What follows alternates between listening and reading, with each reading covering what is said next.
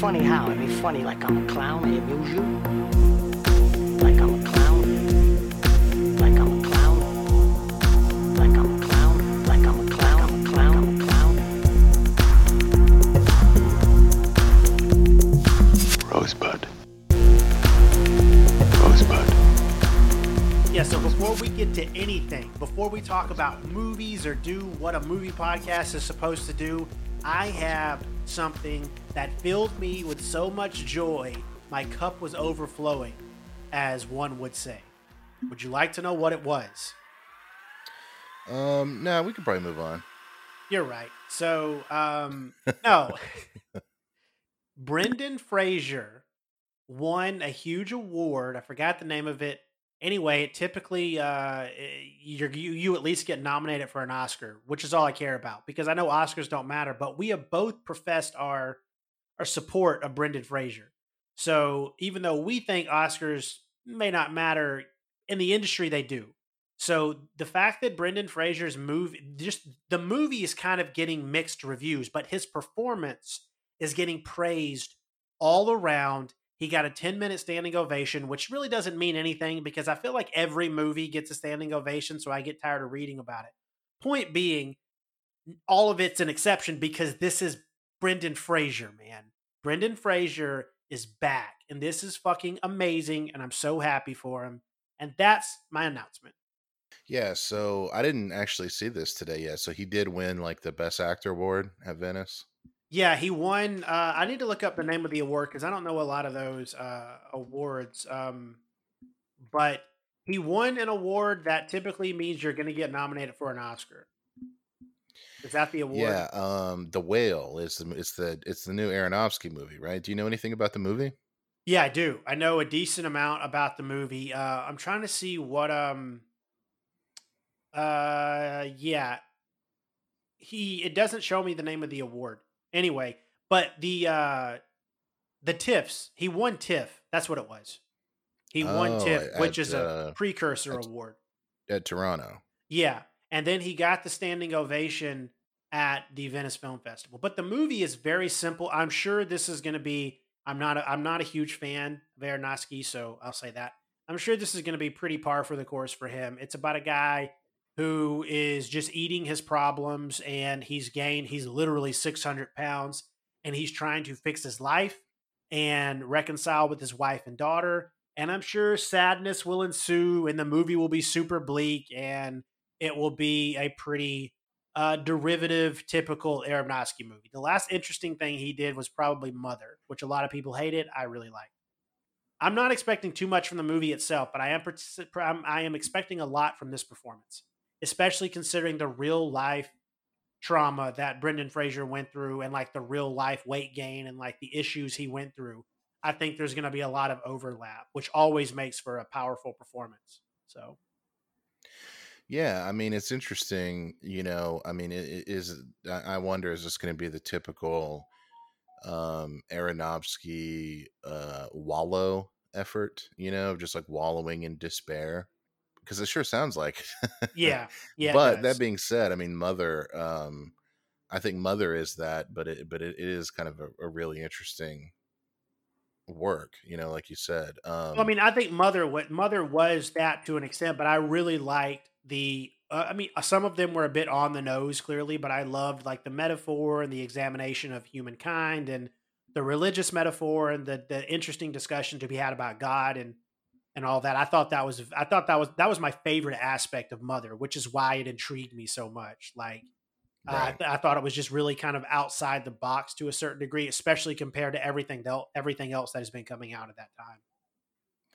Ri- Right, right. And yeah, I mean, I don't know. I'm interested to see him Aronofsky return to like more human terms. He's one of those directors that I don't necessarily like a whole lot, but like, you know, he works so infrequently that I'm like, huh, I wonder what this is, you know? And this is certainly an interesting project. And um, I mean, Brendan Fraser, I mean, I think we all have suspected for years that that there's a great actor there, you know, and I think um I don't know, man. I'm really looking forward to watching this movie.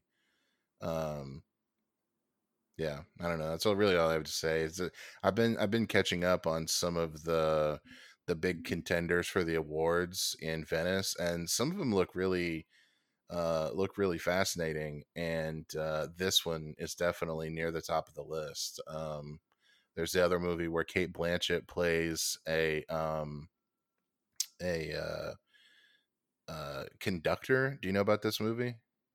Not really. I've, I've I've heard. I mean, I've I've seen things pop up for it, but I don't know anything about it. Yeah, there's like she plays like a, a conductor, like a lesbian, uh, like film conduct or conductor, which I, I think is based on a real person. And apparently, there's like a lot of like hot button issues. Like apparently, she just like uh like berates some like young music student for saying that Bach was misogynistic, you know? Um and so like I don't know, it it it's, it has the potential to either be a huge disaster or like a really interesting movie and Blanchett obviously always um you know brings it and people are saying her performance is really great. So um yeah there's some interesting stuff out there man there's some i know frederick wiseman directed like essentially a fictional monologue that is just uh someone playing Leo Tolstoy's wife and the whole movie is her just like giving a monologue to the camera. It's like 60 minutes long. Um so yeah, there's some cool shit out there that I can't wait to uh I can't wait to explore and I might have the opportunity to explore it sooner rather than later. What do you mean. mean by that? Jacob. that, that, that was that was a good segue. It's pretty seamless. Yeah, pretty, pretty seamless. Um, yeah, so we had we do have a little bit of news to announce. Uh, the silver screen video, or at least one half of the silver screen video, uh, we officially got press accreditation to the New York Film Festival. So I will be reporting not live, but I will be uh, reporting from the New York Film Festival your boy will be going to press conferences and interviewing people and that we there's a lot of potential here. We have the potential to have uh, our biggest guests ever on the episode or we have the potential to strike out. We'll see. We'll see uh, what uh, what comes to fruition. Maybe we'll have some awesome interviews or maybe we'll have nothing. But either way i will be reporting uh, directly from the new york film festival uh, on some of the movies that are going to be featured there, and uh, and yeah, that's uh, we're we're growing up as a podcast, man. That we're this is our first legit uh, press accreditation, and uh, yeah, we're doing it. I'll have a little uh, lanyard that'll say you know silver screen video on it, and uh, yeah, man, we're moving up in the world.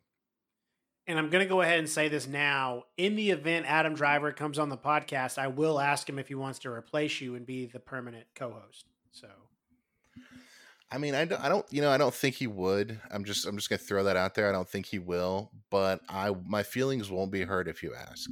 You know, I think that he's gonna see the potential that we can be really good friends, and he wants to hang out with me. And uh, yeah, then we'll get to just hang out and and and, and have a podcast. Me and Adam Driver. So sorry, but that that maybe we'll you guys will just get to like hang out and be friends and have a podcast together, and maybe just like maybe just like one night, like you know, you both have a little too much. No, hey, hey, let's and... just let's just keep it appropriate, pal. Okay.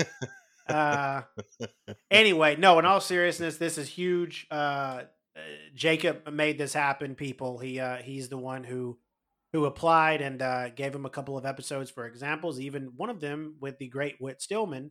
So uh, anyway, it's awesome, and I can't wait to see what comes from it. And uh, hopefully, uh, you get to meet famous people and ask them questions. Uh, I really hope that if you get a chance, like in a in an interview or something, you ask like this really outlandish question that really it, it doesn't have any real context in their life, but because of the sensationalist news uh, that we live in, it just catches fire and it just ruins someone's career. That that's really the ultimate thing that I would love to see come out of this. So yeah, yeah, just a little peek behind the curtain. Literally the first words out of John's mouth after I I said uh I told him this was well, we should interview somebody famous and then instantly troll uh, the entire cinema going world and turn into a MAGA white supremacist podcast, so we get that person canceled. And I was just like, I, your mind, I don't know what you know. I don't pretend to know how it works, and I don't want to. Um, but it is an astonishing thing sometimes. Hey man, I uh, I actually, you know what? I was gonna stop you, but then I was like, no, let him tell the world because uh, it is the first thing I thought of, and I and I thought it was awesome, and still do. So, uh, I'm, uh, what I what I'm thinking about doing is uh, is like getting up to the you know uh, shuffling up to the podium and being like. Uh, this is I'm Jacob Carroll with uh, Silver Screen Video. Uh, Adam, I had uh, one question about you, your uh, process for this film. Um, does the carpet match the drapes? dude, like from what we know about Adam Driver, he would either like there's really only two things that would happen. He would like laugh it off and like try to move on, or he would just jump over the table and beat the shit out of you. So right, it, honestly, win-win. Yeah, it really is. It, it really is a win-win. Um, but yeah, no, seriously, like I said, this is awesome. This is huge. Like it has the potential uh, to really uh, blow up and uh, and get you provide you guys with some more good content as well with uh with some you know movie news or, or, or movie uh, discussions that not a lot of people are having because the movie's not out yet. Some cool guests like Jacob said. So I think any of it's uh any of it could it really be cool. So yeah, that's the story, guys, and it's awesome. Yeah, so be on the lookout for that uh into September, beginning in beginning of October, around that time. Um into September. Oh, that's coming up then. Okay, okay. Yeah, no, it's it's pretty soon. Um and um what was I gonna say? Oh yeah, follow along on Twitter. Uh, we're at Silver Video. You know, maybe I'll post some, you know, some pics of my uh, exclusive press access. You know, that type of thing yeah, like follow them to the bathroom and stuff like that, and like see what you can see what you can take a picture of. So okay. right, maybe I'll pee okay. next to Adam Driver. maybe I'll take a little peek. You know, maybe I'll it's like it's maybe like, I'll hey, reach uh, over the stall. Who knows? You know, can I get a can I get a quick selfie? Look, this whole conversation is going to become exponentially more awkward in the event Adam Driver ever actually does come on the podcast. So. Oh, of course, yeah. We're gonna be like Adam. We've we've talked about having you on the podcast before, but mainly we just talked about how much we want to try to have a relationship with you, a sexual relationship. So anyway, we're gonna move on. Um No, let's I... stay right here and talk about it in detail. I watched something that I was going to discuss last week, but we ended up uh, talking about some television and other stuff, and uh, and obviously the great Sansho the Bailiff movie. So I wanted to to hold on, but uh, I watched Licorice Pizza Oh wow, you've been you've been yeah, saving this one. yeah, and I uh, I, I want I didn't want to text about it. I, I figured it'd make for a good movie conversation. So we discussed Licorice Pizza briefly on our top ten of the of, of last year's uh, episode because you had had a chance to see it and I hadn't. It did not make your t- did it make your top ten? I don't remember. It didn't. No. Okay. Well, real quick before I say what I thought about it, what were your thoughts on it again? Like, it was it something that you thought was just okay? Did you like it a lot?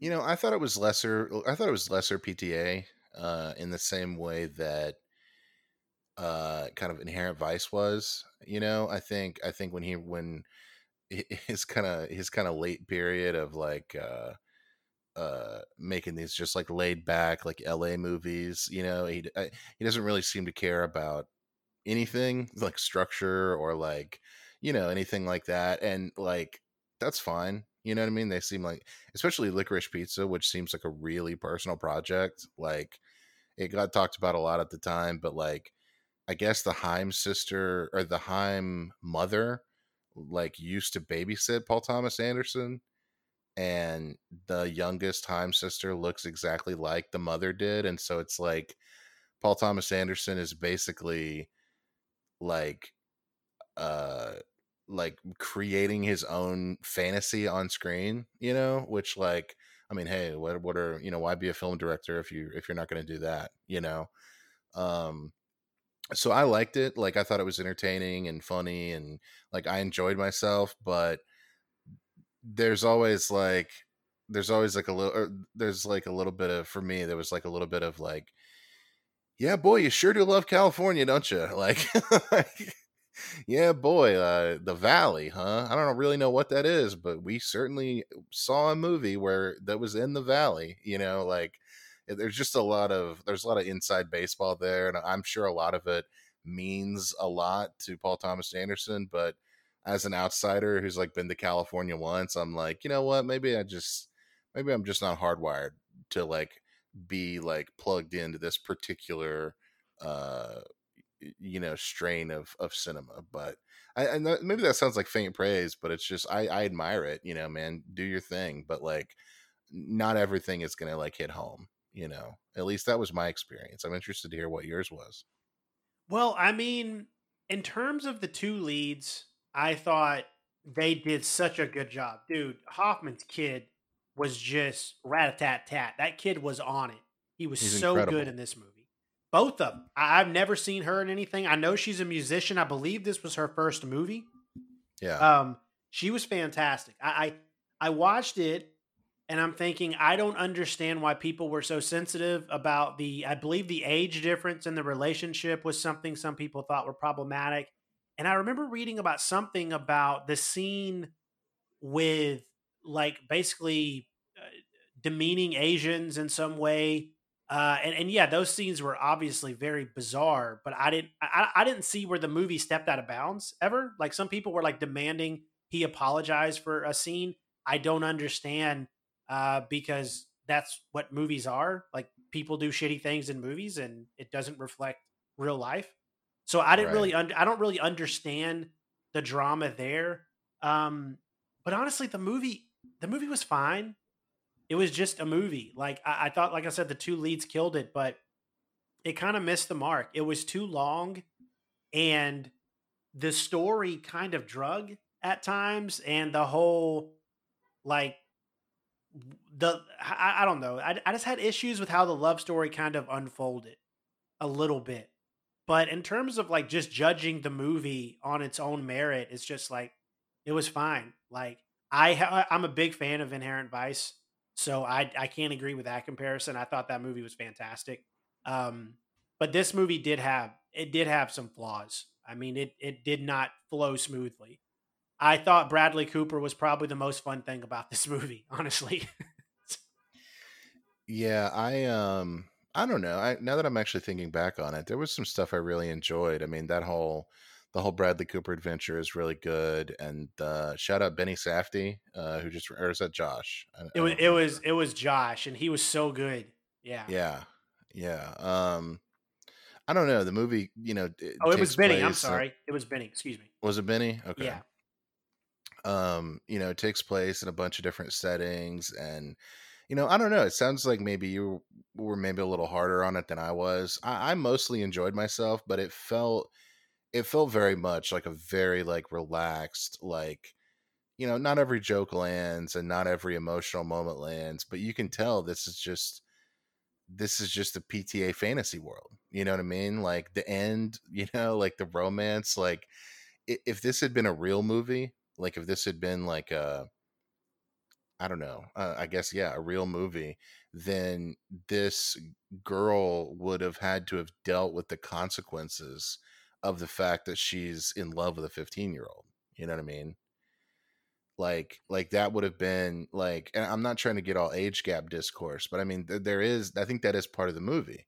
Like, how old is this girl? Like, really? Like, how old is she? How old are we to believe that she is because if she's like 26 like this is weird you know like actually if she's 22 it's weird you know like I thought I thought she said she was 25, but I don't know if that's the case. I thought she was 25 and he was 15, but that could have been like a throwaway line, and she was being maybe exaggerating a bit. I don't know. well she changes her age she says her age is different like every Oh time yeah, somebody asks her like i think one time she says like 25 and then one time she says like 23 and then one time she says 19 like um so you know if this had been a real movie like there would have been like you know, like there's a moment where she asks her sister, like, "Do you think it's weird I hang out with Gary and his friends?" And the the sister is like, "Do you think it's weird?" And she goes, "I think it's weird I hang out with Gary and his friends." You know, like, but then that's kind of just brushed aside, right? Like, and I don't even really mean that as a criticism. I just mean that like if this had been a real movie, this would have been a coming of age story for this young woman who is in this kind of like stage of arrested development, you know. But it's not that. It's not that. You reach the end of the movie and you're like, oh no, this is the fantasy of this young boy. I don't mean fantasy in the sense that the movie like didn't take place literally, but I mean like this is more i thought you think you get fooled into thinking this is a movie about alana haim and it's not it's a movie about the young boy and about this ultimate fantasy he has where he's just like this gregarious child actor and he's going through this like zany world of southern california and i think thinking about it in those terms it it mostly works you know what i mean? But again i just like jesus lives in your heart or he doesn't you know, I'm sure the Valley was great in the 70s, but uh, if you're not if you're not tuned into that PTA wavelength, then I think there's always going to be like this movie's going to hold you at at arm's length. You know what I mean? Uh, no, I, I do. I mean, and, and and I guess I shouldn't have made it sound like I I enjoyed the movie. I just it just it wouldn't have it wouldn't have even gotten near my top ten last year the way I thought it was possibly going to. Um, sure. I I do I did find an article when when we were just talking about it's it's entitled like licorice pizza movies concerning age gap blasted as 25 year old dates 15 year old. Now once you once you watch the movie and and like you pointed out she says her different age a few times. Um I still like clearly it's a problem but as the same thing I pointed to with with the like quote unquote problematic scenes involving Asian Americans, like it was the 70s and movies tell a story and sometimes you don't like the story, but that's that's just how art is. Um right. So, no, and I, I want to clarify like when I say when I say the age gap thing, I'm not talking about it being like somehow morally dubious for Paul Thomas Anderson to have this as a plot element in his movie. What I mean is that like if this were like a serious, you know, movie and examination of this young woman's life, then this age gap would have to be dealt with, right? It would have to be she would have to confront the fact that it is strange that she is a fully grown adult woman who is hanging out with a, a child. That that I mean, and, and it's mentioned a few times, like how weird it is. But but we're we're in Fantasyland here, right? Like this is not a real movie. This is a Paul Thomas Anderson fantasy about his hot babysitter from the 70s. You know, like it's well, yeah, that's that we're in Fantasyland, right? Like it's it's not going to be addressed or dealt with because, you know, this is this is a fever dream uh that Paul Thomas Anderson had, uh, you know, on his after sleeping on this couch for a night or something.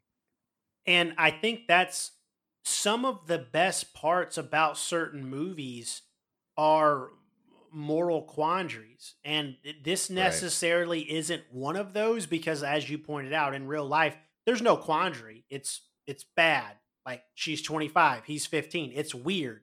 Right. um but you're ignoring that because it's the, so so people uh I think the term I can't keep up with how many terms get coined, but like age gap romance and stuff, that's preposterous because the movie is not fighting for age gap equality in relationships. The movie right, is telling right. is telling a fucking fantasy story where these two people give great performances. And I loved how she was constantly questioning herself. And right, and there was that super serious scene you pointed out where she's like, am I fucked up because I hang out with Gary and all of his 15 year old friends all the time? Like right, this girl is right. bored and she doesn't know what she wants to do with her life. And it's clear that her home life is a bit bizarre.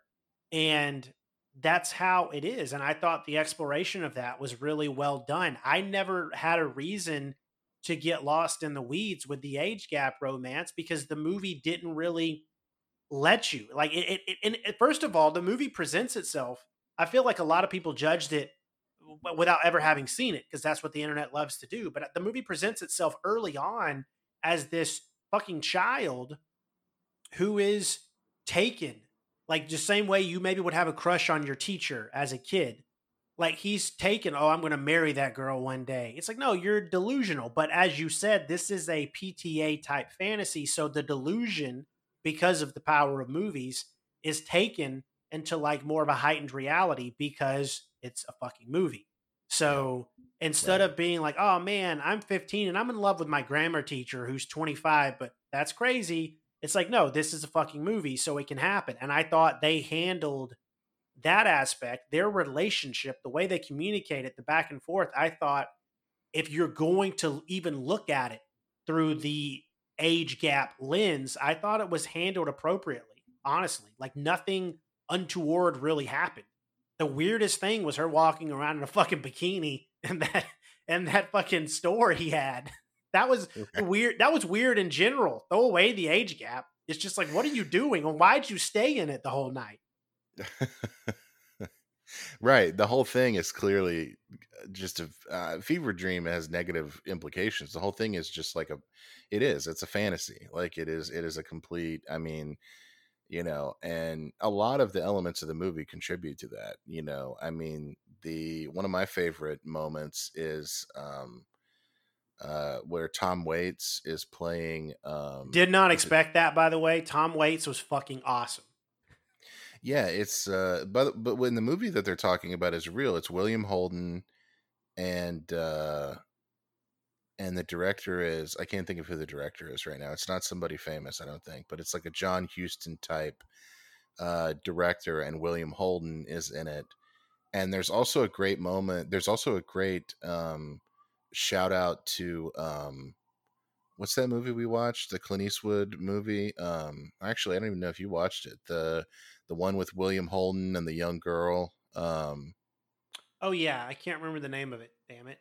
Yeah but but there there's a there's a pretty sev- severe almost said severe uh pretty big illusion uh to that and like that's the kind of stuff that i really liked in the movie you know like i mean the movie just like takes a break in the middle and we just get to see this guy ride a motor- motorcycle in the middle of this field you know Yeah, dude. Also, Sean Penn did not expect that either, because I didn't Right. read any spoilers for this movie. I had I didn't even know uh, I didn't know the Safdie brother was in it either. So Right. I didn't either. I didn't either. Yeah, when I watched it, I didn't know any of that stuff. And um yeah, it was just I don't know. There and there are certain parts I really liked about it, but it's just one of those things where it's like, yeah, this is not this is not going to make it on my top 10 list. You know, the only reason it came close honestly was because I did see it in 70 millimeter and it just, you know, that experience makes everything better, you know, like just seeing it on like big 70 millimeter film and seeing the flicker and the I remember texting you afterwards and being like, dude, this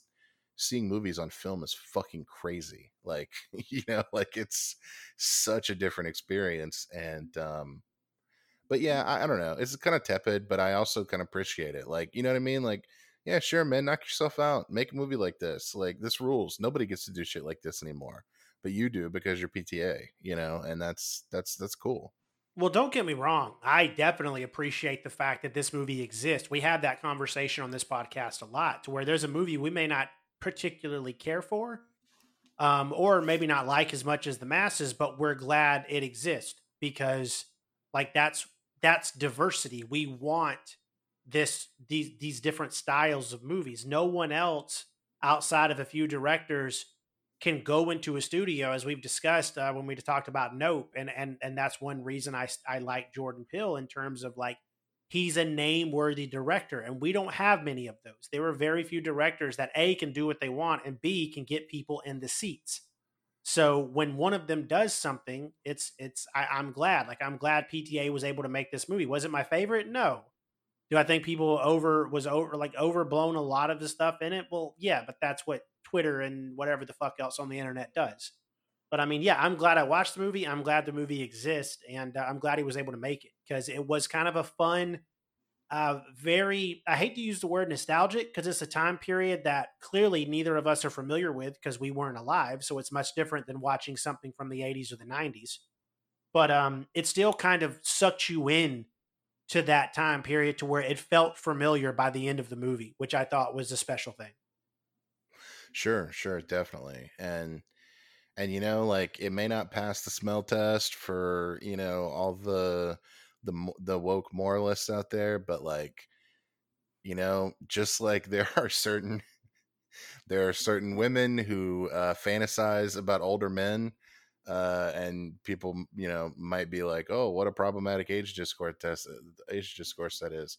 There is a hundred percent uh, a male fantasy about being a fifteen year old and uh, being able to get with your older, hotter, ba- hot babysitter. You know, um, Well, I mean, there is clearly a double standard in society that I will that I will openly say I adhere to, which is if you see the news and a 25 year old PE teacher gets arrested because she slept with her 15 or 16 year old student, it's not that creepy. But if I see the news and it's like a 25 year old dude slept with a 14 or 15 year old female student, I'm like, that's fucked up. There's clearly a double standard that exists, and I think a lot of us go by it, you know? So yeah, this movie is like, yeah, it's obviously a problem, but it's not like it's, I, I don't know, it is one of those double standard things, which is why probably the movie was able to exist in the first place. Right? Yeah, I mean, you you. I don't think you could. I, I mean, I don't know. Maybe you could. I don't know, but I don't think you could make this movie the other way around. You know, um, It would certainly Actually, be I- less fun watching yeah, because it'd just be like, this is weird. right, um, right, right. But from like, But I I mean, that is a, double per- standard. It is. It just is. So But from like a male perspective, I'm like, this rules, man. Knock yourself out, kid. like, oh, absolutely. though that's like that's bad. You know, if it was my son, I'd be, I should be like mad that like a teacher took advantage of him. You know what I mean? But like inwardly, I'm like, that shit rules, man. Keep on, keep on crushing it, kid. Dude, it's like that SNL skit with I think Pete Davidson and Ronda Rousey where she was the teacher and Pete Davidson was on trial. And they're like, So did your teacher have sexual relations with you? And he's like, Yes. And he's like, And did did you tell your friends? And he's like, Hell yeah. It's like agree with it or not, it's a double standard that exists. But that that was that was kind of a funny way to put it. Um, but either way, I have to say real quick, Bradley Cooper, dude, fantastic. When he is being a fucking psycho, throwing shit through store windows, and those two girls walk by, and he's like, "Hey, y'all like peanut butter sandwiches?" It's like, what the fuck are you talking about, dude? He's like, "You fuck my house up, I will fucking kill you." It's like, I think he said it like ten times. He's like, "Don't fuck my house up." like, it was uh, that that was fun. It kind of made me want to look up about the real guy because I didn't know he was insane. I didn't know much about him, um, Right. but he was. He did have a very dark side. Some of it was funny, and some of it was not funny. Barbra Streisand's husband. Yeah, um yeah there's a bunch of i think i think a lot of the characters are are based on uh real life and you know like honestly like like as much as i like kind of like I- i don't know i'm not criticizing pta at all but like as much as i like you know i'm like oh yeah the valley you know the 70s like it does sound like it was a wild place to grow up you know what i mean? Like la or the valley in like the 70s and you've got the the gay politician and Barbra Streisand's husband lives over there and he's crazy and you know what I mean? Like it does sound uh wild and so I can see why you know Paul Thomas Anderson is obsessed with it but you know my my my country ass can't relate to that shit you know what I mean? Like Well, it's it's I- like watching shit about growing up in New York in the seventies. It was the fucking Wild West, just like Right. with just like with that shit. And it's like, yeah, we can't relate to it, but if you do it right, which I like New York seventies movies way more anyway, but it was entertaining. It's just crazy to think the shit that you could do and get away with in that time period. When he when he gets back with the car and it's and he's walking trying to get a, a fucking gas can, and he's like, "There's no fucking gas in the car, Gary." it's like some of that shit was so relatable. That's why it was so funny, dude. I just I, his he was a scene stiller for sure. I'm glad he wasn't in it too much because I think that could have tilted it out of like enjoying it a little bit. But it still was a lot of fun to see him pop up and do that. and you know if you're a kid you know if you're Gary if you're a kid like you know the the Manson murders happened you know a few years ago you know you're thinking this guy's actually going to kill me like he's like I'm actually going to fucking die tonight you know And, and also, I have to say, real quick before we move on, the most impressive thing in that movie, and I don't know for any of you have who've never driven a big truck, you may not be able to relate, but I have, and I did relate to this. When she backs that truck down, that was a baller move. That was the most impressive thing in the movie. in terms of feats because that was insane. Backing that big ass truck down, curves and all that. Like it was really, I know that's a dumb thing to point out, but it was truly impressive. No, no, it's hundred percent true. I used to, um, when I used to work as as a painter, painting new houses, I would I have to drive the truck a lot, and like backing one of those big like you know one of those big trucks up or just driving it in general is like a it's like a it's like one of the one of those circus performers like spinning plates on sticks you know? Like oh yeah you got to keep the plates spinning like it's just like and like backing it up is like a math problem you know? Because you're looking at all these different mirrors and like it's just yeah no i know what you're talking about like it's just yeah driving one of those things is uh is a nightmare yeah, but I, I, yeah, I thought that scene was really good. But overall, man, I'm I like I don't regret watching it. I thought it was good, and uh, and and I would suggest anybody out there who hasn't seen it and you're on the fence about it, watch it. It's on Amazon Prime. It's free. Check it out. It's Paul Thomas Anderson. Why wouldn't you watch it? Yeah, I think our listener base has probably seen Licorice Pizza. If they haven't, then that's that would strike me as weird. You know, that's a movie that just like yeah, everybody sees the new PTA. You know. Well, I kind of forgot it because it didn't. I didn't get to go see it in theaters because uh, I was traveling at the time, and it was only in theaters for like two weeks. Then I kind of forgot about it, and then it popped up on Amazon Prime a few weeks ago, and it was like Licorice right, Pizza. Right. I was like, oh shit, I gotta watch it. Yeah. So, um, the movie we are talking about, the movie of the week, you kind of got a bonus movie discussion there. Um, but our our actual movie of the week is a pick from Jacob. Once upon a time in America, which is a big movie, a big of a, a big movie, a an ambitious movie, a huge story, and uh, I, I don't. Why'd you pick it? Did you just want to watch it? Did you want to discuss it? Like, had you ever seen it before? No, yeah, I, would seen it before. Um, I mean, uh, honestly, the same reason why I pick a lot of my movies is simply because um, I haven't seen them in a while, or I haven't seen it in a while, and I just want to rewatch it and think it'd be fun to talk about.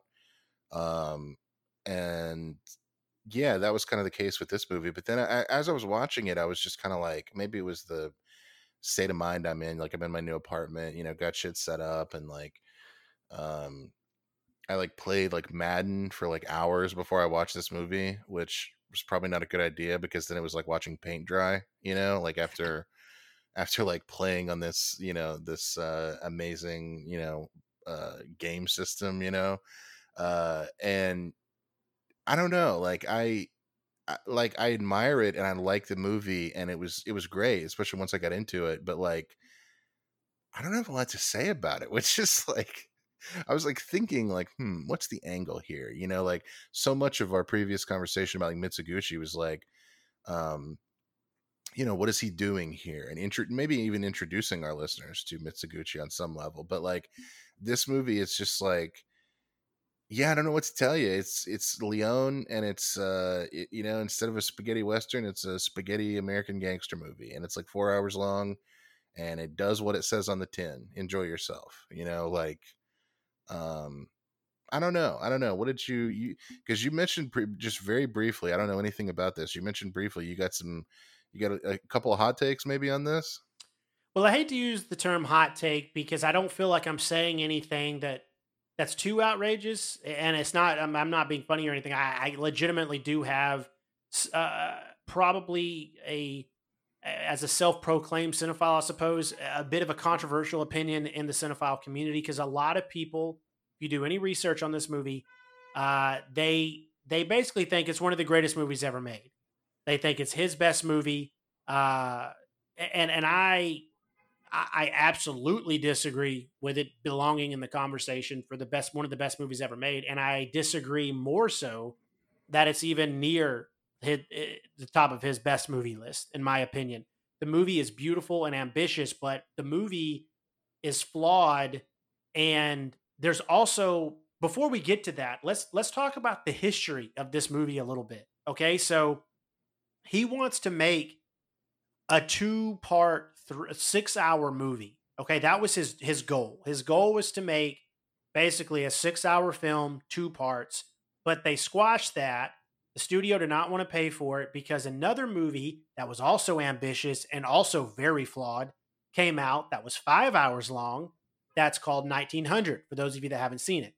So that movie yeah, the flopped. Bertolucci movie, right? Yeah, it flopped bad. Like, and, and the movie, that movie, I will also say, isn't bad. It's not like watching paint dry, as some people describe it online, but it's also a movie that misses the mark because it's spinning its wheels a lot. You can tell that someone needed like an editor, someone needed like a Thelma, a Thelma Schoonmaker kind of person in that in that studio with them, and I think um, that would have helped that movie. But the studio got cold feet about wanting to do uh, a, a big uh, like a, a big two parter. So he started at four hours and 29 minutes.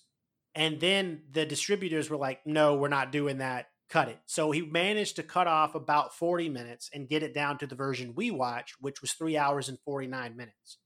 Then, for some un- uh, for some unknown reason, like I I don't know what I mean, studios have such a long uh, record of being so wrong about so much shit, but they decided to trim it again without his involvement, put the scenes in chronological order, and release it at a two hour and 19 minute movie.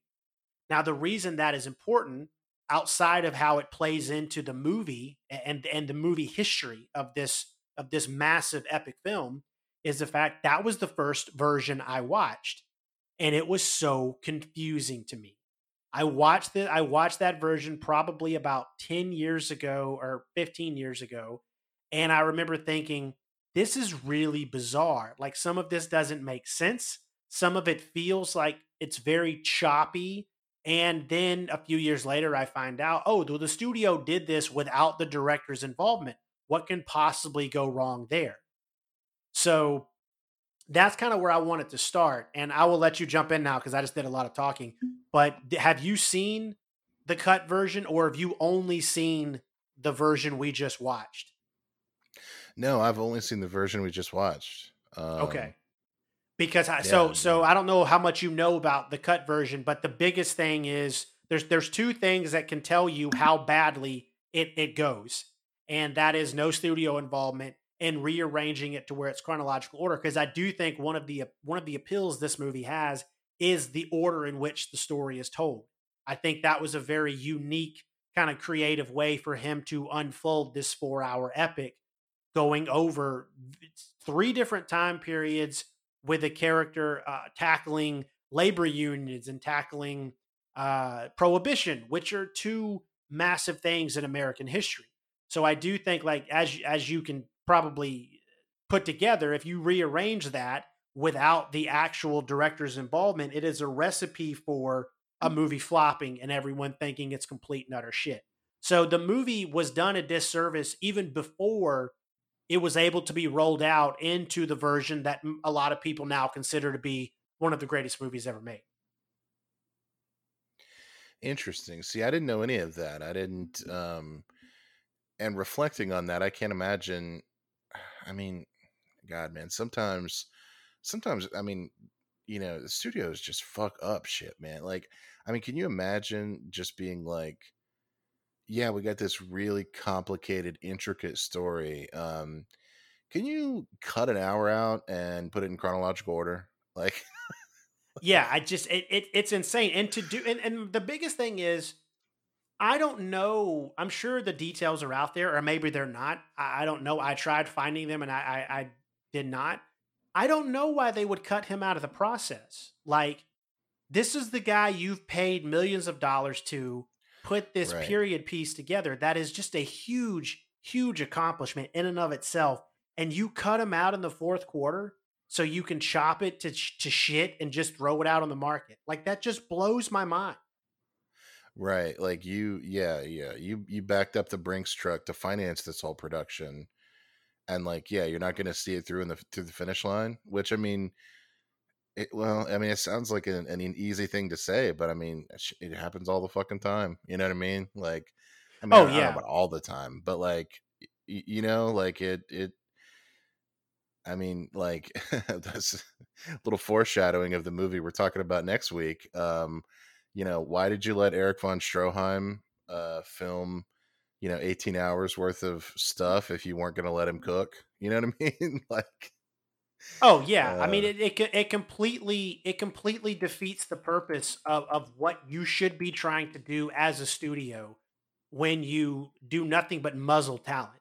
When you don't let them right just do what they do because that's why you paid them. There's a reason why studios will pay somebody like Cameron a ton of money and let him do crazy shit because they're like it's James Cameron. We're not going to pay you all this money and then give you notes every day of what you're doing wrong. Like that doesn't make any sense. right especially proven talent i mean this is you know you mentioned it uh, briefly at the beginning but i mean this is after once upon a time in the west after the good the bad and the ugly like you know what i mean like this is you know come on what, what did you expect t- to happen here you know uh, i'm interested this is maybe i guess a little like um off topic but like what do you think is his best movie do you think it's clear and away good the bad and the ugly because i think it's once upon a time in the west i think that's my favorite leone movie Well, personal opinion would be Once Upon a Time in the West. I think not okay only is that like I'm, I'm a huge Western fan, so there are westerns I put above it, but I think Once Upon a Time in the West is is a truly special western, a truly special take. And I love the fact this is what I love the most is we're getting we got a viewpoint of the American West, which was a brutal, unforgiving time period, and then we get the viewpoint of being like in in America during truly hard times, Great Depression, Prohibition, all the shit that went down in between two world wars, mind you. So you're dealing with all of that and you're capturing this as a European, which is crazy. Like, so it's really impressive what he's able to do with with not just Once Upon a Time in the West, but with Once Upon a Time in America. And and honestly, I think I would like this movie better. Either A, had they let him do his two part three hours and given us six hours of, of story developing material, or B, if they would release some of the cut footage because he I didn't even touch on the fact that he had 10 hours worth of footage. And then his him and his editor trimmed it down to 6 hours and then the studio made him trim it down even more as we already discussed. But the point being at one point there was a 6 hour cut of this movie and I don't understand why we've never seen that. So I think that could change things. Right it's like the um no yeah it's like the you know bergman did that a couple times with scenes scenes from a marriage and fanny and alexander where it's like there's the movie version and then there's the tv version that's like six hours long and you wonder what a six hour version of once upon a time in america would be. I mean you know when you there, there- eh, it's so it's, it sounds completely idiotic to say this but like a six hour movie can somehow seem shorter than a four hour movie you know because a six hour movie indicates that this is supposed to be seen over multiple nights you know like a miniseries like i think fanny and alexander's is divided up into six episodes or maybe five. Um whereas like a four hour long movie is supposed to be seen in one sitting you know? Um and yeah i mean i don't know i mean obviously this is not a very deep thought or it's very basic conversation but it's like what's the best version of this movie right? What's the best version of once upon a time in america? Is it godfather part two? You know is that and i don't even mean just because the i guess i guess i do i guess because it's a gangster movie because it's the length because it's um you know because it's uh about america quote unquote you know about like historic times in america like is it that because if it's that then i think part of the the Coppola magic, part of the Coppola magic is the fact that this motherfucker is an entertainment, like is is good at creating entertainment. You know what I mean? And creating these, you know, at the end of the day, Godfather one and two are like popcorn movies, and that's what they were big budget, you know, blockbusters for their time, and which is not all they are, you know, but and I wonder like is like is part of once upon a time in america is part of the reason why I don't know. I'm interested to hear you talk more about the flaws that you thought, but I'm like, yeah, you know what? This could stand a little bit more of. This could stand to be a little more entertaining. Like this gets like Well, you know, I, I could stand to like be thrilled a little bit more than I already am. You know what I mean? Like, first, I'm going to tell know. you I, I don't know if you know this. You just brought up The Godfather, so I don't know if you knew it or, or if you did. Either way, it plays into what I was about to tell you, which is he turned down directing The Godfather to make this movie. really? So, yeah. So I don't know if you knew that, but I mean, that's a huge deal because this is the story he wanted to tell. So clearly, something I, I agree with you. I think Godfather 2 would have appealed to him more as a story than Godfather 1, but there could have been numerous reasons. A, he didn't want to commit. If the studio had plans already for us for, for two at least, because I know the third one was not in the cards early on. Um, but I know if they had plans for two, he maybe didn't want to do it because it would tie him up too long. But he met with the guy who wrote this book several times, trying to show him that he had a firm enough grasp on America and the history there to adapt his book because this was his dream from the beginning. Like he was obsessed with this novel. So, yeah, he turned down The Godfather. Eh, So he turned down Godfather one. Yeah, Godfather 1. Yeah. Oh, interesting. Yeah, if I re- if I read it right, I'm trying to find it again so I can confirm. But uh, yeah, it was The Godfather. He turned down The Godfather to pursue this movie. That's crazy. I mean, it, you know, I I imagine his whole career, at least in the '70s, might have been different if he had made The Godfather. You know, well, I I mean, mean, not not just that, but think about Coppola. How different would his career have been without The Godfather? yeah, I mean, also like, I mean, just cinema history. You know what I mean? Oh, Like, absolutely. Like, like we might there, there might be some. You know what I mean? Like maybe Scorsese doesn't take off. You know, or get as as much funding for his works as you know. Like, I mean, who knows what the implications of Leone directing The Godfather uh, are? Um, man, that's So- crazy. But before we get into like, because the flaws, I, I'm nitpicking. I, I, I'm nitpicking on a few things. So that that's not really the meat of the issue or, or, or the conversation. I, I first have to ask you: Are you familiar with the theories involving the end of this movie? No, no, not Okay. at all. You you could tell I didn't do any research No, that's that's movie. fine. I just I was very interested. I've I've been I was very interested in this movie years ago because it's a four hour crime epic. I love crime movies. I love gangster movies. It's about the rise and fall of wise guys and all that. So I was really obsessed with it a few years ago. Um, so that's why I was wondering because like I, these theories aren't mind blowing, but they're still very important to the fabric of of where this movie comes down, which is at the end, his his friend who is not really friends anymore. Clearly, you find out he's still alive, and it was all like it was. He's like, I've let you carry the guilt for thirty years. He's like, now I need you to like, I need you to do, I need you to kill me, and he declines. Clearly, he doesn't do it. So he leaves, and then you have the infamous garbage truck scene, which is where the Teamsters driving the garbage truck. Did they kill him and throw him in the back? Did he jump in the back? Did he commit suicide? Was his was his initial uh, goal to frame him for the murder in the event he said no? All they were going to do was find his like mangled body in the garbage, and then they would see him on the cameras going in and out. Like there's a lot of theories, and you don't get a lot of answers from the garbage truck scene. And now, mind you, for anybody that wants to get into the weeds about any of this, there are dozens of videos on it. You can find a ton of people that know more than I do. So, so go crazy on YouTube or something if you want more. But we're going to cut to the fact that the movie ends with young De Niro smoking opium and smiling at the Chinese theater. So, a lot some people including myself i do firmly believe this i don't believe any of that ever happened and i believe that was an opium dream and i think that's what drew leone to make this movie because it was more of his version of like an american gangster dream just like he took on the gangsters of the old west And that's kind of how I fall on this movie in terms of why he wanted to do it.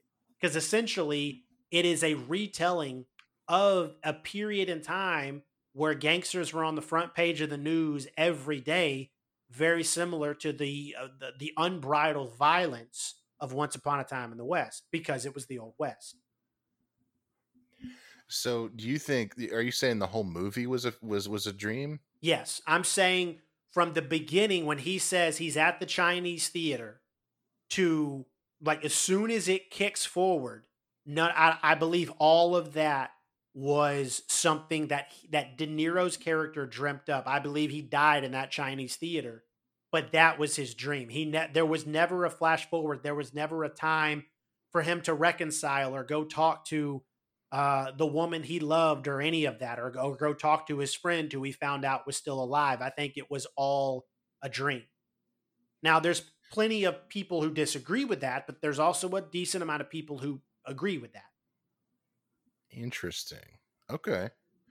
No, I like this. Um, no, I like this idea. Now, actually, I was, I mean, even if like, you know, even if as a viewer of the movie you can't like go that far and genuinely think that the the implication is certainly there you know what i mean? So like it makes you think wow this was like a fever dream you know like um even if you actually don't believe that's narratively what's happening in the movie you know? Um but no that's interesting and it actually kind of leads into i don't know the question i was going to ask you which i don't know maybe you just answered but like you know if, if someone asked me like what does Leone bring to the Western, right? That that previously didn't exist, right? Um, I guess you know you can talk about the specific genre elements of the spaghetti western, right? You can talk about the long takes. You can talk about how the spaghetti western is basically the Hollywood western, but boiled down to its essence, you know? Yeah. And I'm curious if that's what he's bringing to the spaghetti western, or if that's what he's bringing to the western, what is he bringing to the gangster movie? Right? Because this is the movie Once Upon a Time in America does not take place, you know, in a world where the movie Once Upon a Time in America exists. Like, it, like it takes place in a world where gangster movies were like these quick and dirty uh 90 minute B pictures from the 30s you know, Scarface, Public Enemy, stuff we've talked about a lot on here. And like, I don't know. What do you what do you think? I mean, based on your research and based on just your impression of this movie, like, what is he bringing to the table, or what is he trying to do that reflects, or maybe not reflects, but that builds upon the work of those of those 30s gangsters movies and what is he doing different or what is he advancing because i think the answer is very clear when it comes to westerns, but I don't think it's nearly as clear when it comes to the gangster movie. Maybe because he only made one as opposed to, you know, four spaghetti westerns. Um, I mean, unfortunately, he did die a few years after this came out, so that is a problem in terms of seeing what he would have followed it up with. Right. Um, but I, I'm going to tell you this. I think you basically just cut to the chase about my problem with this movie. And my problem is he doesn't bring anything that's of interest to me. Like mm. this is an ambitious movie. Okay. I don't I don't want I don't want to disparage an American classic from one of the greatest directors of all time with with one of the most beautiful, mind-blowing scores I have ever heard in a movie. Like right. he he can do no wrong with the scores he does. And and by the way, for those of you that don't know, uh, Ennio Morricone did the score. So mm. um, he he's a god, you know. So anyway, um, the ambition was there. The set pieces, the costumes, the capturing of of what the American streets were with the Teamsters and with prohibition and gangsters and all the cool shit that most of the time is going to be the perfect recipe for so many great movies, as we've discussed time and time again over the last couple of years on this podcast. But all he wanted to do was contemplate and look at regret and and and just kind of focus on this character's journey that I wasn't interested in. I I can't root for De Niro. I can't root for th- for for this for this story. There was so there was something so different about the way this material was presented opposed to somebody that half of America was rooting for when The Sopranos were on the air. You know what I mean? Right. Like there was Right. something so different. And I'll tell you the perfect example I can bring is Frank Lucas is one of the coolest gangsters in the history of crime and they made Ridley Scott made a movie, a perfectly serviceable movie called once uh, or, called American Gangster. That movie is missing something. There is a key ingredient that movie is missing that keeps you from going back to it the way you do with the classic gangster movies. And I think this suffers from the same problem. Is there is nothing there, there is not a hook that allows me to kind of get in to Leone's head and be like, "Man, what are you trying to do? What are you trying to say about America in the 20s, 30s, 40s, 50s the way you chose to tackle the Old West?" And I think that is the main issue I have with this movie. No, you bring up a great point. You bring up a great point. I think it's I think it's very telling that my that that my central question was kind of the same thing as your central question and we just we didn't know it, you know? Like Yeah. Um I think it's very telling that, you know, with a lot of the now this isn't the case anymore because we are so far away from the old masters as Orson Welles called them of the 30s, 40s and 50s um, we're so far away from that that it doesn't matter anymore. But you know, for, for, for these people who are making movies in the post studio era, right, the '60s, the '70s, and even up until the '80s, um, and you might as well include some of the '90s in that. And this is true for American cinema, and this is ve- this is very true for a lot of foreign cinema, especially the French New Wave, which is you have to grapple with the question okay movies have essentially already been perfected right and, and, and I, I mean this like conceptually and also kind of in a true way like like for me personally i don't think it gets any better than 30s 40s 50s hollywood. I don't think we're we're ever going to improve on the cinematic form you know similar to the way that like the 19th century novel right? Like we're not we're not going to do better than moby dick folks you know? Eh, it's not going to happen. And so like it, it, it's what do you do with that right? Movies have already been perfected. We have this amazing body of work from this you know 30 year period and from this this point in time and musicals and gangster movies and all these genres and all these all these great stars and all these great you know quite literally quite literally a a industry and an art form that took the world by storm right? And the world has not been the same since culturally.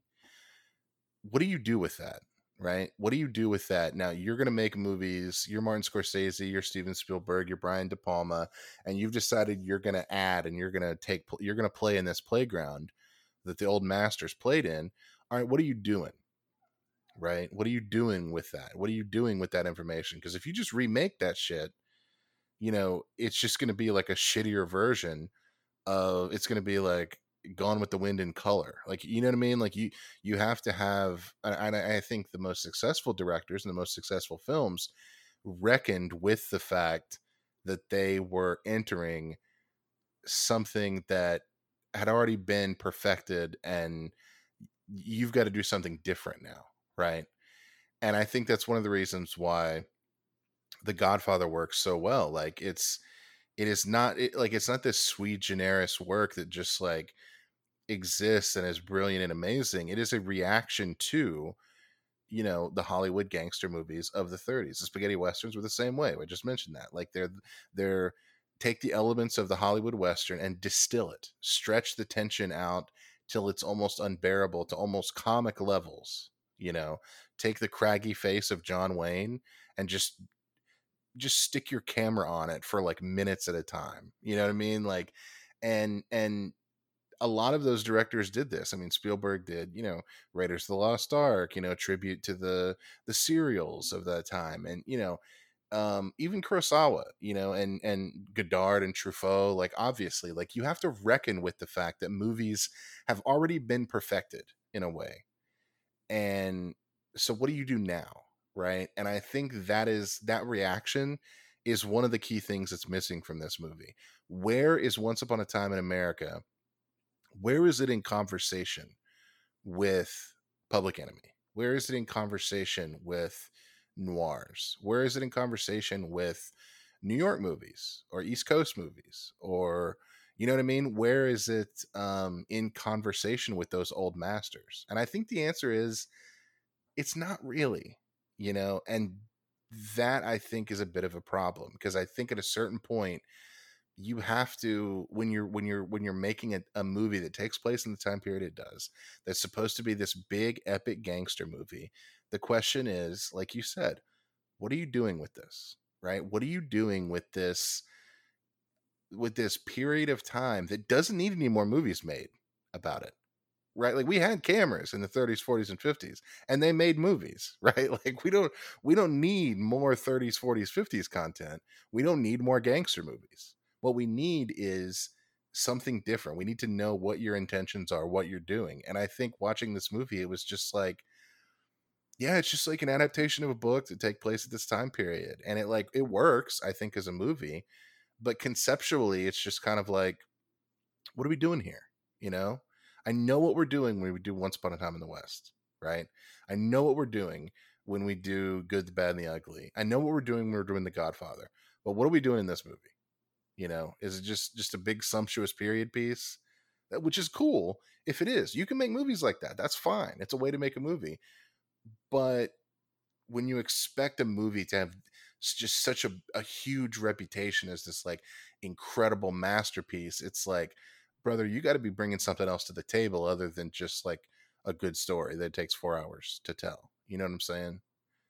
Um, well, I ha- I have kind of a closing idea on it that I'm curious to see how you react to. But before we get to that, I want to address a, couple of more things because because my because the basically the the the summation of what I I think about this.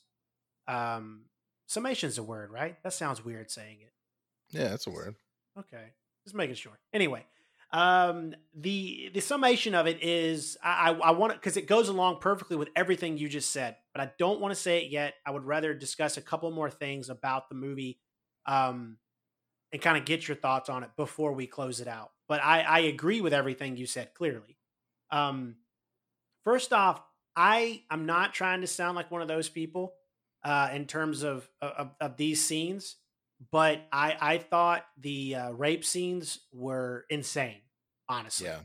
yeah. I thought that that the scene in the back seat with De Niro with the woman that he rented this restaurant out for, and they're both clearly in love with each other. Like you cannot do what he made the character do and expect us a to believe you even love her, you fucking psychopath, or b how the fuck can we possibly continue to root for you?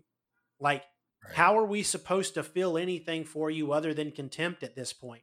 Even the driver is disgusted by you, you right. you animal. Um, and then the other one just is so weird to me. Like, I'm not even morally offended by the other one, and like I was with the second one.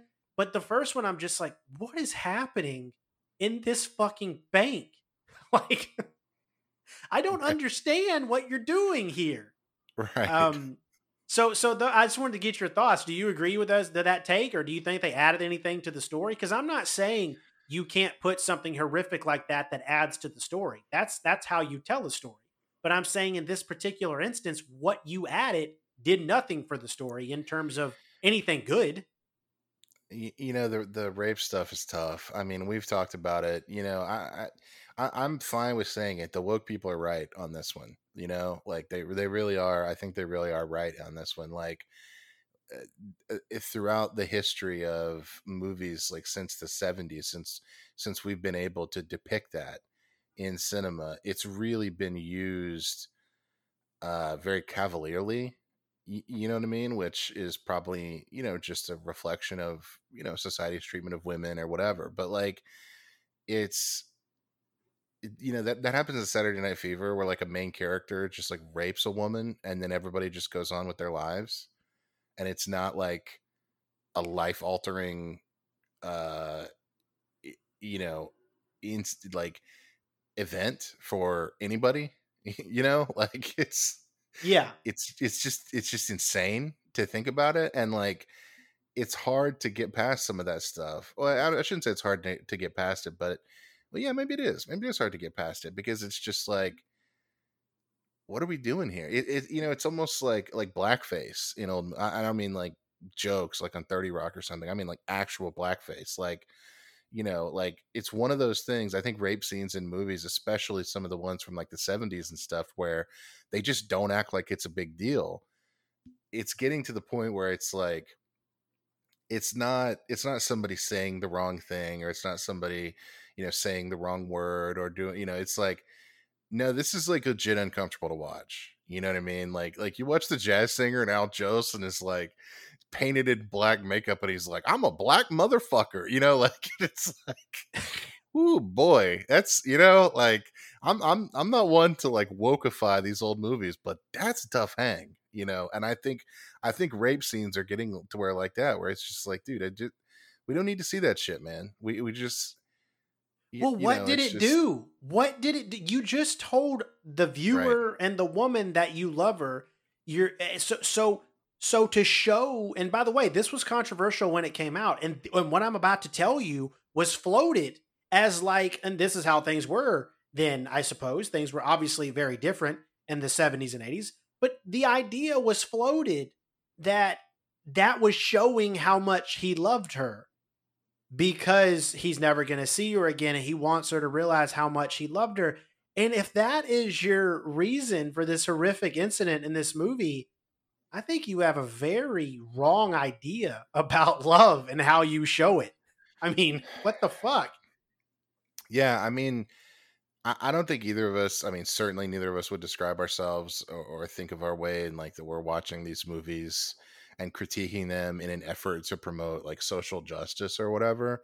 But sometimes you got to call a spade a spade. You know what I oh, mean? Oh, absolutely.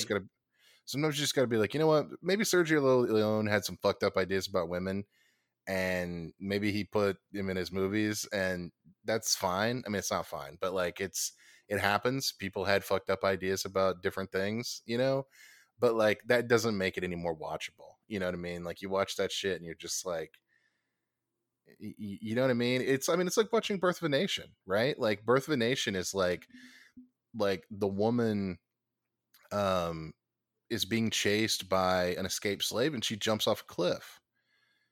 And like, it, rather than I mean, I don't know what fill in the blank. Like you know, there was no in- indication that this this escaped slave was going to do anything to her. But you know what I mean? She was so scared of this essentially animal creature that she committed suicide. And then like the the words come on screen, and it's like she took the noble way out or whatever. And it's like Jesus, like what? the- Like you know what I mean? Like it's Oh, it's yeah. tough to watch that shit in retrospect and be like, yeah, I'm all in. And, you know, like it's Well, I mean, to, to give an example, and not to go back to The Sopranos, well, but I think it fits here.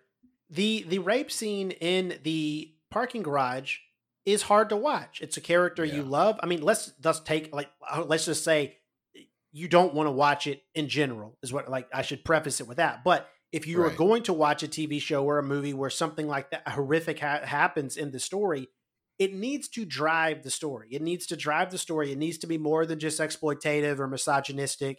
It needs to drive it. And you're absolutely right. We don't watch movies trying to nitpick them from a social justice perspective or any of that. But this in particular, in this movie with these characters, it you can't ignore it. Otherwise, you're ignoring a, a massive elephant in the room. The the scene with Melfi and Sopranos drove the story. It it opened a huge door that the audience had been wondering would she ever ask Tony to do something illegal? Like it was Right. it, it did more than that, but that's the that's like the biggest thing. With this movie, it did absolutely nothing. And I would challenge anybody to art to to prove me wrong on that. Like what did the back the, the robbery thing was different. I don't even know if that was. I, I don't know. That woman was in. I I don't know what was going on with that. So we'll leave that one alone. But the one in the back of the car was truly uh monstrous and added nothing to the story. So that was my biggest problem with it. Right. Yeah. It's just yeah. They just it just happens, and then they act like nothing happened. You know. And yeah, there's there's uh, never a pay there's never like a reflective moment. Like and then he sees her. I mean, in, in my opinion, I'll say he allegedly he sees her in his head, and the way she acts is just like I hadn't seen you in like 30 years. Like, you know, Right. she acts a little traumatic. Like she acts like she was traumatized. Like, you know, you fucking monster. Like you're just showing up here. But he there's never a time in this movie where he gets self-reflective and he's like, man, I'm a fucking piece of shit. Like, Right, right. Well, yeah, especially when you mm, think when you think of mm-hmm. like, you know, I think I think I think Leone. You know, I don't want to speak for him, but like, I think like you know, in his perspective, it was just like, well, this man is so caught up in love that he forced himself on this woman, and you know, blah blah blah. Whereas like now, it's like, no, if you did that, you're a fucking monster. You know what I mean? Like, you don't just come back from that, right? Mm-hmm. Like, you don't just continue to be the protagonist of this movie. You know and I mean it's like it's like the birth of a nation shit, man. It's it's it's it really is. It's like you know, D.W. Griffith literally is literally like, look at these you know darkies in the Senate. Can you believe it? They're like animals, and like you can't watch it and be like, it was a different time. Like you know, Yeah. There's there's a line that gets crossed where you're like, man, this is fucked up. You know. Yeah, I mean, it's very like it, it's it's the same thing. Oddly enough, it's a it's a line you can draw through to us talking about the the moral dilemma, quote unquote, in licorice pizza. Like it's Right. it's something that happened. It was clear, obviously a movie. It was PTA's fantasy, as we've already discussed. But it's something where it's like it was a different time. Let's say she was 21. Let's say he was 15. Like, is it weird? Yeah. Is it wrong? Yeah. But it's also 1975 in California. Shit is weird. So that you can kind of you can kind of just kind of view the movie through that lens, but you can't do that with this. You can't do that with Birth of a Nation. There's no excuse for it, which is why I had like I wanted to bring it up to see if you agreed because I'm not a fan a lot of any of of, of things unless they add to the story. I'm not a fan of anything like that being in a movie or show. They have to really add, and even then, as we've discussed uh, on previous movies, including The Last Duel, just allude to things a bit more opposed to wading in the waters of exploitative. And this didn't wade in the waters; this bathed in the waters of exploitative. So Right, right. And also, like, I just don't trust people to, to to film this stuff. You know what I mean? Like, yeah, yeah, I, like really, like uh, even even some of the better directors. You know what I mean? I think there's a reason why we've never, y- you know, why when uh when Kay says that she has an abortion, or no, wait, am I thinking of the wrong scene? What's the scene where some, somebody chases? Oh, that's that's Michael's sister, isn't it? Where she chases him, yeah, he chases her in the bathroom. You know, yeah. like there's a reason we see that shit off screen and i think it's because if you're a director and you're like uncomfortable showing shit like that that's a good sign you know like i'll never forget david fincher like dude i'm sorry i'm sorry like i, I know this reflects very poorly on fincher this is going to make fincher sound like a fucked up individual like whatever but like dude you cannot convince me that the rape scene in girl with a dragon tattoo is not titillating you know, or not filmed in a in a way that is borderline titillating. Like it's just Oh, I'm agree. like- yeah, we we talked about that on the podcast a while back. We talked about right, right, and Yeah, like that, no, that's what I mean yeah, when I agreed. like you just can't trust like like you've got you've got Rooney Mara naked on a bed, and you've got David Fincher like deciding where to point the camera, and it's like, bro, I'm sorry, I don't trust you, man. You know what I mean? Like it- you're essentially filming a naked hot movie star. Like I don't I don't trust you to like sensitively portray this moment. So you might as well just not fucking do it because you're you're you know what I mean? You're not you can't trust yourself. You're gonna be a creep. You know? And and and, and I have to say, uh, everyone needs to realize this movie took place in a time where there was no such thing as an intimacy coordinator. And for Oh, those of you that don't know yeah. what those are, what those people, that position is, that position was created to protect women in in sexual scene, or to protect everybody really, but making sure everyone's comfortable and everything is choreographed and nobody goes off of those of those moves because it is for the movie. It is not romantic. It is not a couple. It is it is for the, the show. So in 1984, that didn't exist. There was no Right. intimate. There was just it was just Leone with a camera and De Niro in the back seat with this woman, and and and that happening. Um. So anyway, I figured you would agree. I just had to bring that up because it was something that just didn't sit well with me. It never has. I've seen this movie three times and it's never it's never worked for me. No, and it's it's a, it's something good to bring up. I mean, it's a huge, I mean, it's a huge point, man. Like shit like this used to just happen in movies, and it was just like, yeah, no, the protagonist like raped somebody, and he's just gonna keep on, keep on trucking. You know? yeah, it's up. like it's like you said. Oh, he just couldn't control how much he loved her. It's actually romantic if you think about it. And it's like, no, I thought about it. It's not romantic. Don't know what's going on here. you know, actually, I have thought about it, and I don't think it's romantic. Yeah. just a, le- just just taking a leap there. And uh real quick, I know we're running a little long. I just want to say probably in my opinion, the uh before we close out the conversation on this, unless you have anything else to add after this, James Woods, dude, this might be my favorite James Woods performance. He was so fucking good. I mean, I'm a big James Woods fan anyway, in movies, not his personal life.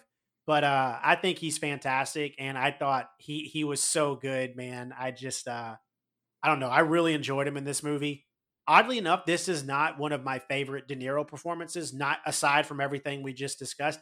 I just, I just don't know what he was doing. I don't know if Leone knew how to direct De Niro. Is the thing. Yeah, I agree with that. So, uh, but I thought James Wood was James Woods was excellent. I thought he was the perfect amount of crazy and vile, and I thought I think it where I think he worked really well.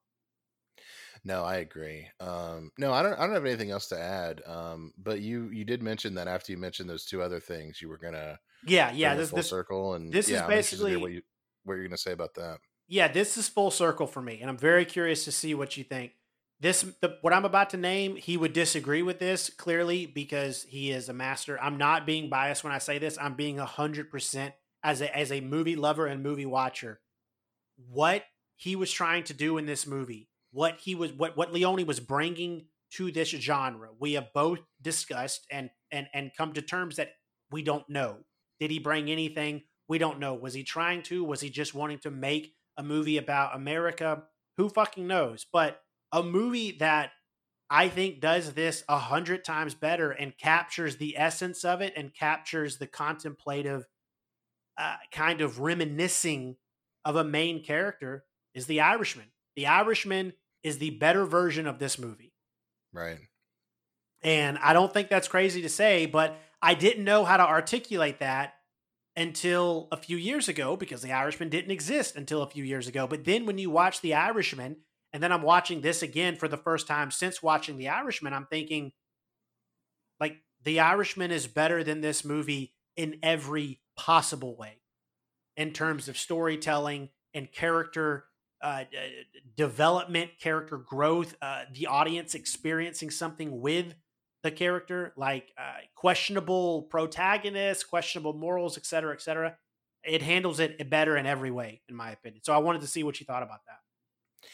No, it's um I mean I agree I agree completely. I mean I think yeah, The Irishman is, you know, more well made and just the whole 9 yards, uh, everything you said, but I also think, you know, uh, you know, like I talked about a minute ago, I think The Irishman which is uh, uh, part of the amazingness of Scorsese's genius. He he's he's in conversation with himself at this point because he he is an old master, you know, like Yeah. uh he he you know the irishman is very much in conversation with casino and goodfellas um but those that trilogy in uh, like in and of themselves is they're in conversation with the godfather and godfather part 2 which are in conversation with the the 30s gangster movies you know what i mean? So it's it, it- it's a continuity you know? It's uh it's um and like i said like you don't have to be in in conversation with you know previous works in that genre like you can just make bone tomahawk right? You know what i mean? Like you don't have to Oh yeah, yeah, you, you don't have to but if you're really reaching for the upper echelons of cinema you have to place your work in conversations with with the old masters you just do you know and the irishman is a perfect example of that. I mean from the cat i mean casting i mean we could we could go on and on and on and on and on the way that The Irishman uh, plays and riffs on Goodfellas and Casino, and the way that Goodfellas and Casino riff on The Godfather, and you know, and going all the way back to The Public Enemy in 1930, you know, and um, yeah, I mean, it's just it, the difference is night and day. The difference is someone who, and we've had this conversation about Spielberg too recently, and the the the this it's the same situation with Scorsese. This is a guy who has seen everything from the classical Hollywood era, and he has absorbed it, and his work is in conversation with it and building upon it. And he just you just you just got to do that if you're going to make your bones in genre movies. You know what I mean? If you're going to do eh, if you're going to do westerns, if you're going to do uh, you know um, gangster movies, if you're going to do you know the kind of Spielberg sci-fi, like you just you just you, you if you're going to be a great filmmaker, you have to be in conversation with those. I mean, what is Citizen Kane if not an update of the visual style of Stagecoach? Right? It's you know and once Upon a Time in America doesn't feel like it's in continuity with anything. Doesn't feel like it's in continuity with Leone's career. It doesn't feel like it's in continuity with the history of American cinema. It just feels like it's a it's a movie that is pretty good, you know, and that's fine. But to me, and I think it sounds like to you, that doesn't mean it reaches the upper echelons of cinema, you know. Um, so yeah, well, that, would, that, would be my last word on it. I I I I agree with. I, I like what you what you brought to the table here. I think it's um, I think it's an important distinction. Uh, the power of something like this versus the power of something like, you know, Irishman, Godfather Two, things like that. It's it's a different different. It's a whole different aesthetic experience. Well, guys, y'all have just heard um, two normal guys who love movies with a movie podcast talk about a movie that a lot of people consider one of the greatest movies ever made and say it's not. So So um, uh, yeah, we, yeah, yeah. You know what? I'll take it a step further. Uh, Sergio Leone sucks, and uh, I'm gonna go piss on his grave later. How about that? I mean, it's. I think it's cool if you can get access to his grave. I don't know where he's buried, but take a picture before you pee on it, please, because I'm curious. I'll, um, t- I'll take one before and after. Wow. Okay. Well, um, anyway, uh, for those of you that love this movie, those of you that at least like this movie, let let us know what you think on Twitter. Um, do you think it was a dream? Do you think that idea is bogus? Do you think it's dumb? Uh, I'm very curious because I know there's, like I said, I know there's people out there to support that theory, but I'm just curious to see what you guys think. Also, let us know if we're wrong. Do you think it is actually? Are we missing something? Are we not seeing the key ingredient here? Um, let us well, know. I'm curious. Is is this anybody's favorite movie? Yeah, yeah, me imagine. too. Like it's so bland, dude. It's like soup that needs salt. I don't know how this could be your favorite movie, but hey, man, yeah. to each their own. I mean, it's got to be somebody's favorite movie, right? Like, I mean, it's popular enough that like, you know, somebody's got it in their top five. But I'm just like, I'd love to hear the case for for it being in somebody's top five because there's got to be somebody out there who loves this movie more than anything, and I just I don't know. I'd be interested to hear that case because I just I can't really imagine it. You know. I'll tell you the person I want to meet more than that. I want to meet the person who not only has this in their top five. I don't care what number it's in. Number one, number four. I guess I do need to preface that because I need it to be number four at least. Uh, I want to meet the guy who this is in his top five, but the movie right after it is Fast and the Furious. That's the guy I want to meet. so I wish I wish Letterboxd would let you do that. Would let you like search people's top four. You know, like like in like a complicated like search of like yeah, like I show, uh, show Letterboxd show me like somebody who has uh Citizen Kane and uh, the Garfield remake with Bill Murray in their top five. You know, it would just be fascinating. I'm sorry, it was just right. I, I want I just want to talk to this person. Right. Um, but anyway, uh, guys, hope you enjoyed the supersized episode. You actually got two movie reviews, so that's that's cool. Uh, hit us up on Twitter. Uh, let us know what you've been watching. If you have any movie suggestions, uh, and uh, don't forget to rate and review wherever you listen. But Jacob, do you have anything to add before we get out of here? Uh, no, uh, just a little shout out for next week's episode. Um, little preview. Greed, is it good? Possibly. Also, why don't you tweet that link out if you guys want to watch it? Uh, uh, you should uh, you should tweet it out because it's on YouTube. Um, Oh, so that's right. Yeah, and just yeah, to to let you guys know what we're talking about, we're going to be talking about Erich von Stroheim's Greed uh, next week, not the four-hour-long TCM version that is essentially a slideshow uh, that's reconstructed, but the original release version, which is about two and a half hours long. You can only get it on YouTube, and it's not very great great quality, which is really sad. Uh, but uh, but yeah, it's it's a great movie, and I'll, I'll tweet it out, and uh, hopefully hopefully me tweeting it out doesn't get doesn't get it like taken down. You know. Um, that's actually a good point. If you want to watch the movie, message us on Twitter, and and yeah. Jacob will send it. One of us will send it to you. Yeah, Yeah, we're not yeah, going to that's a good idea. Yeah.